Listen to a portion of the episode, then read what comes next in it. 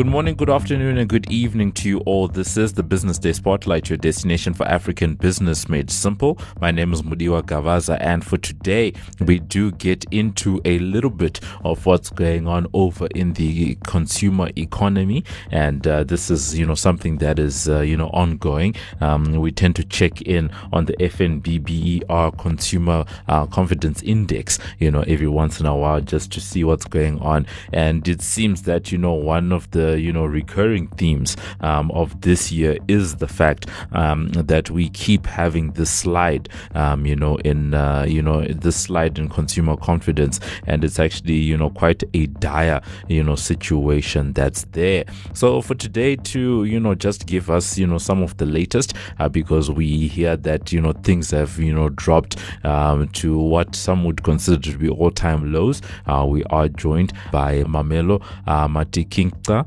Ngwenya, who is uh, FNB's chief economist, to give us a breakdown of uh, what's going on. Mamello, greetings to you today.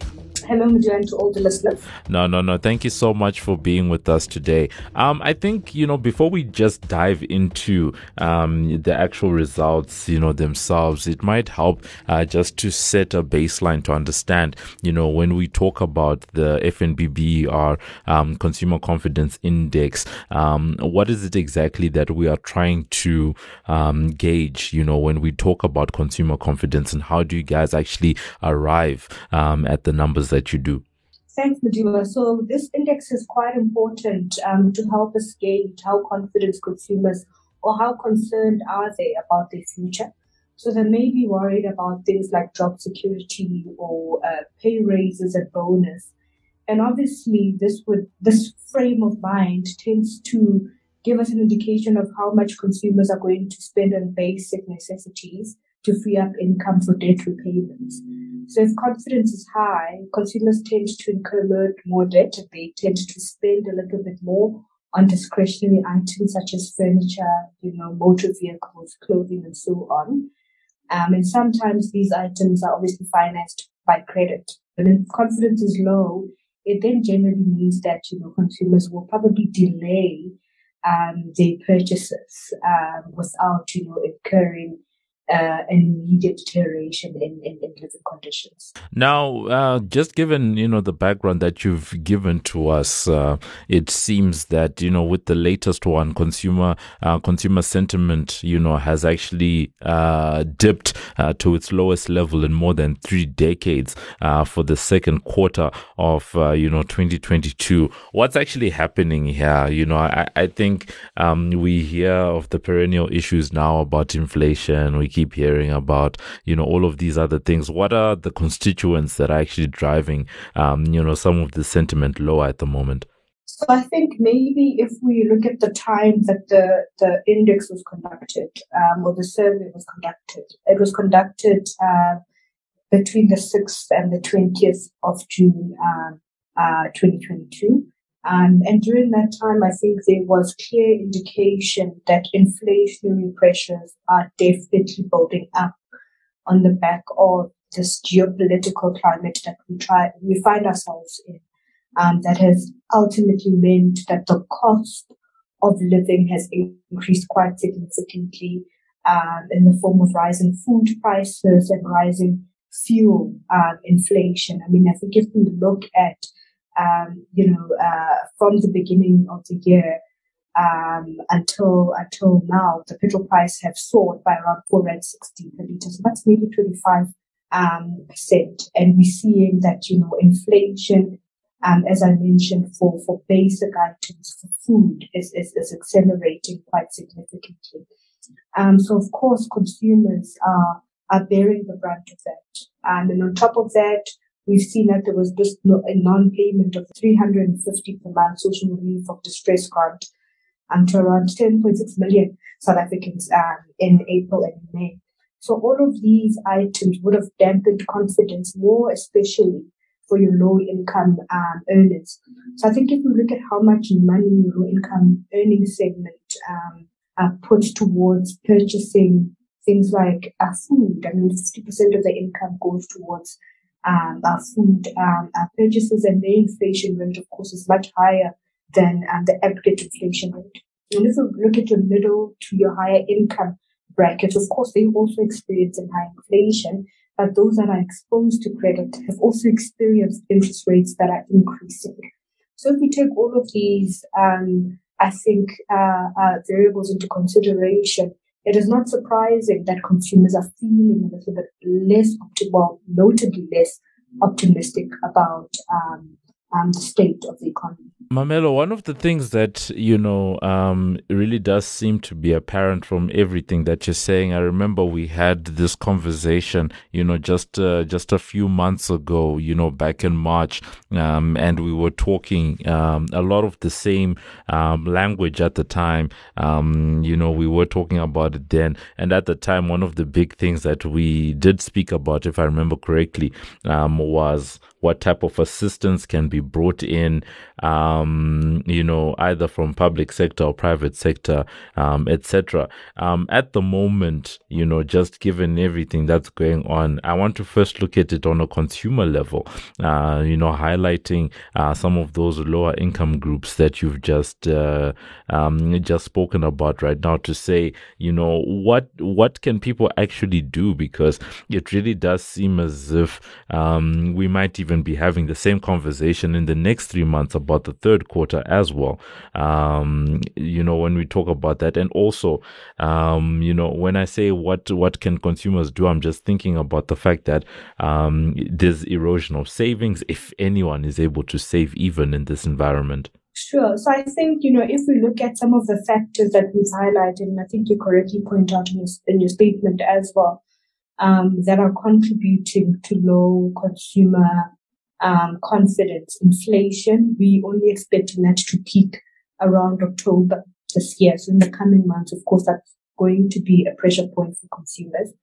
Um, and in response to rising inflation, the SARB will probably, you know, um, hike somewhat more aggressively in the coming meetings. So when I say more aggressively, around 50 basis points. And of course, they will assess um, the second round effects. And ultimately, that will inform how they then proceed with interest rate increases uh, for the remainder of, of the year. So I think, you know, your, your low income households obviously will continue to bear the brunt of rising uh, food prices, but we've seen that the government has um, given a little bit of relief um, in the form of, you know, uh, for, on the petrol price.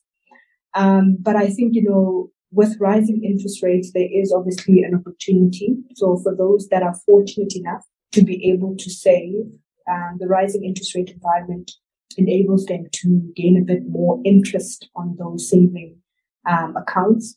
Um, and for those that are not saving and are paying back credit, of course, the rising interest rate environment also just puts that additional strain on them. But I think if you look at interest rates um, where they will probably land at the end of the year relative to where they were before the pandemic.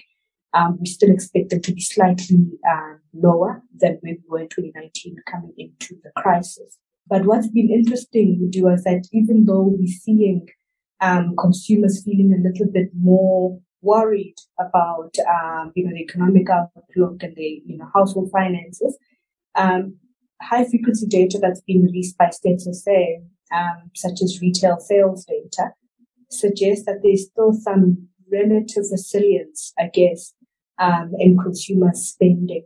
So while this confidence is a good indicator of what to expect in the future, we're not seeing as yet that immediate shift um, in consumer spending. So while consumers are very, very concerned, they're feeling less optimistic um, about the future. They haven't necessarily paid back um, their spending as um, as as as significantly as the confidence index um, may suggest.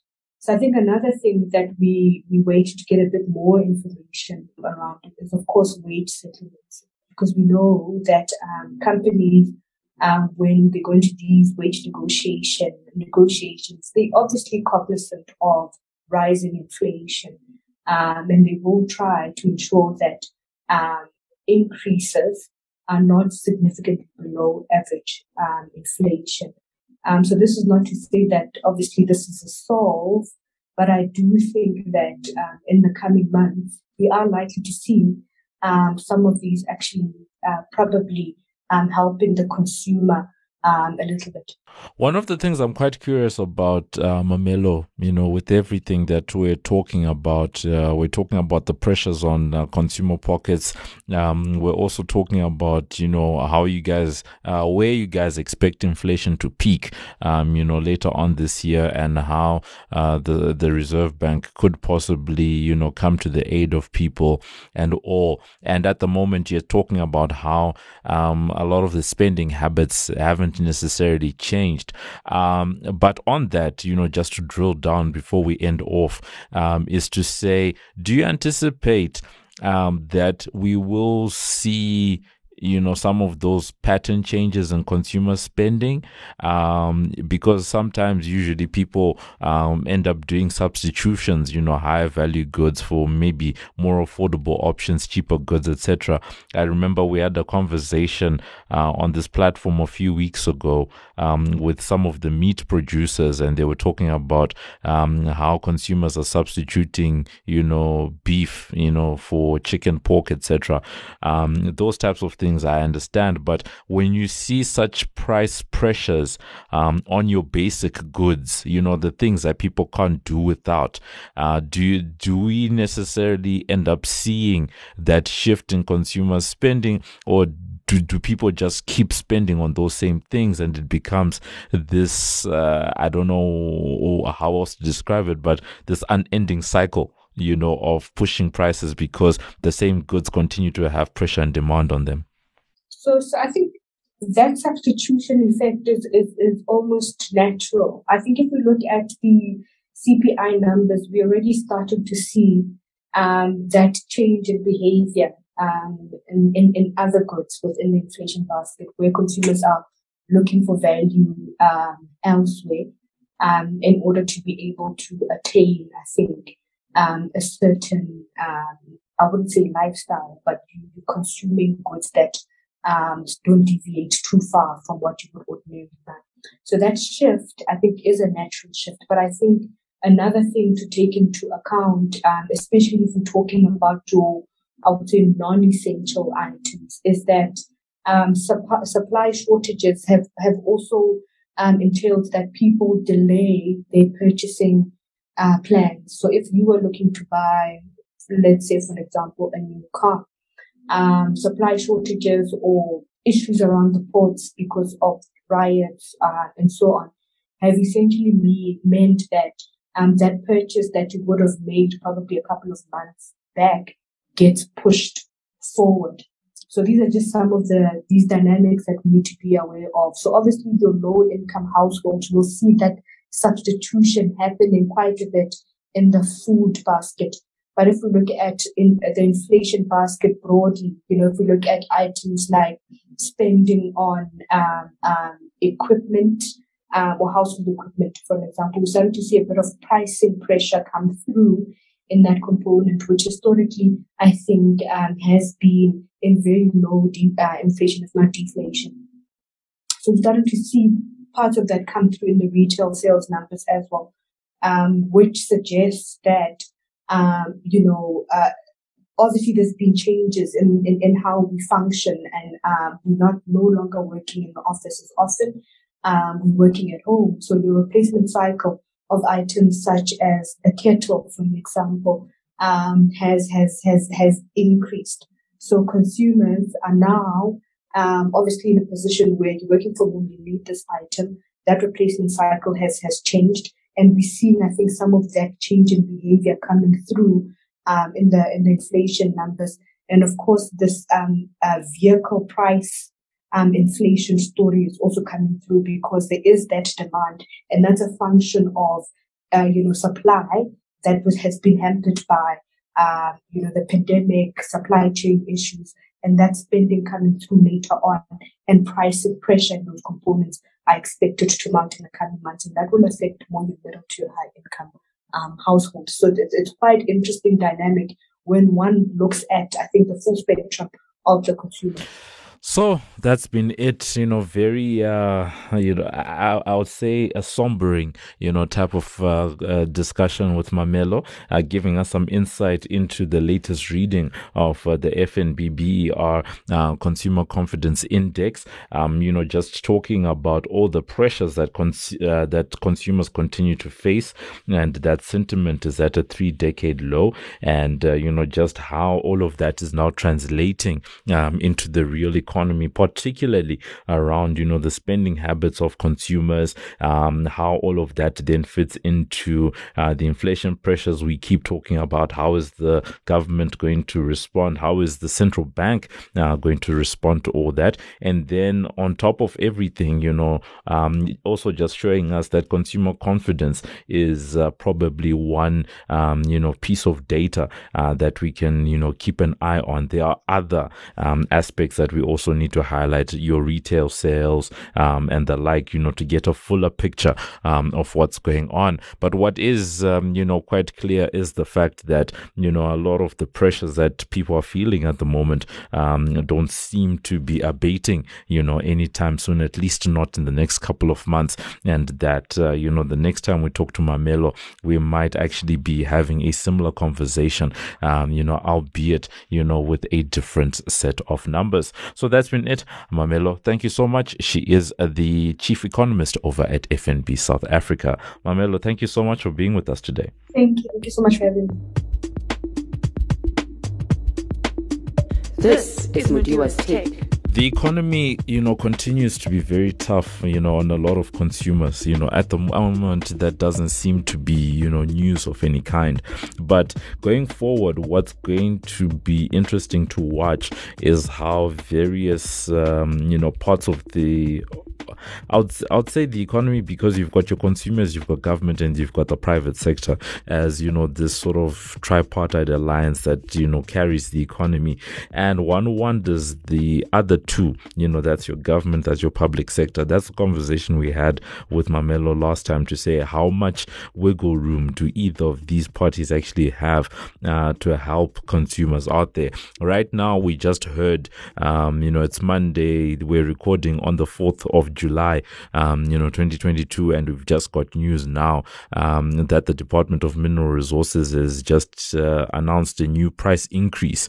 Um, you know, that's going to see, um, you know, uh, fuel at the lowest level. Um, that's uh, your 93 coming in at above that 25 rand mark. So imagine what's going to be happening with the price of diesel and the price of 95, right? And, you know, just to add to the to the pressures that consumers have. That's the first thing. Second thing is the fact that we've got this ongoing load shedding at the moment. And at the moment, we tend to kid about it sometimes, but we are all going to end up becoming independent power producers or IPPs of, of some kind because people still need um, to do basic things at their house. Uh, people still need to cook. People still need to just have lights um, on at home. People still need to charge phones, you know, devices, that type of thing. You start seeing um, a demand rising for your, you know, simple things, your your power banks, your generators, your inverters, your um, uninterrupted power supply systems for um, computers and the like. Especially if you're working from home, then you're definitely thinking about investing in that type of thing, and all of that is, you know, on top of you know what we're talking about right now, and it sort of shows once again, an economy is a cycle. Nothing ever works in isolation, right? One thing always leads to another. The fact that Eskom is, you know, having the issues that it's having, you know, doesn't just affect them alone. It affects everyone in the economy and it puts pricing pressures uh, on the rest of the economy because what's going to naturally happen is that the demand for your rechargeable lights, your solar panels, all of these, you know, alternative uh, power products, your lighting, etc., there's going to be increased demand for some of those things. And some of those things are, you know, components are being taken uh, from the rest of the world. You're bringing in your shipment costs. All of that stuff adds up, right? And we might start seeing uh, price price pressures on those goods. So once again, the this virtuous cycle uh, that we keep talking about. How far is it gonna go? We wait to see. But for now, we just hope uh, that some relief will be coming for consumers uh, down the line.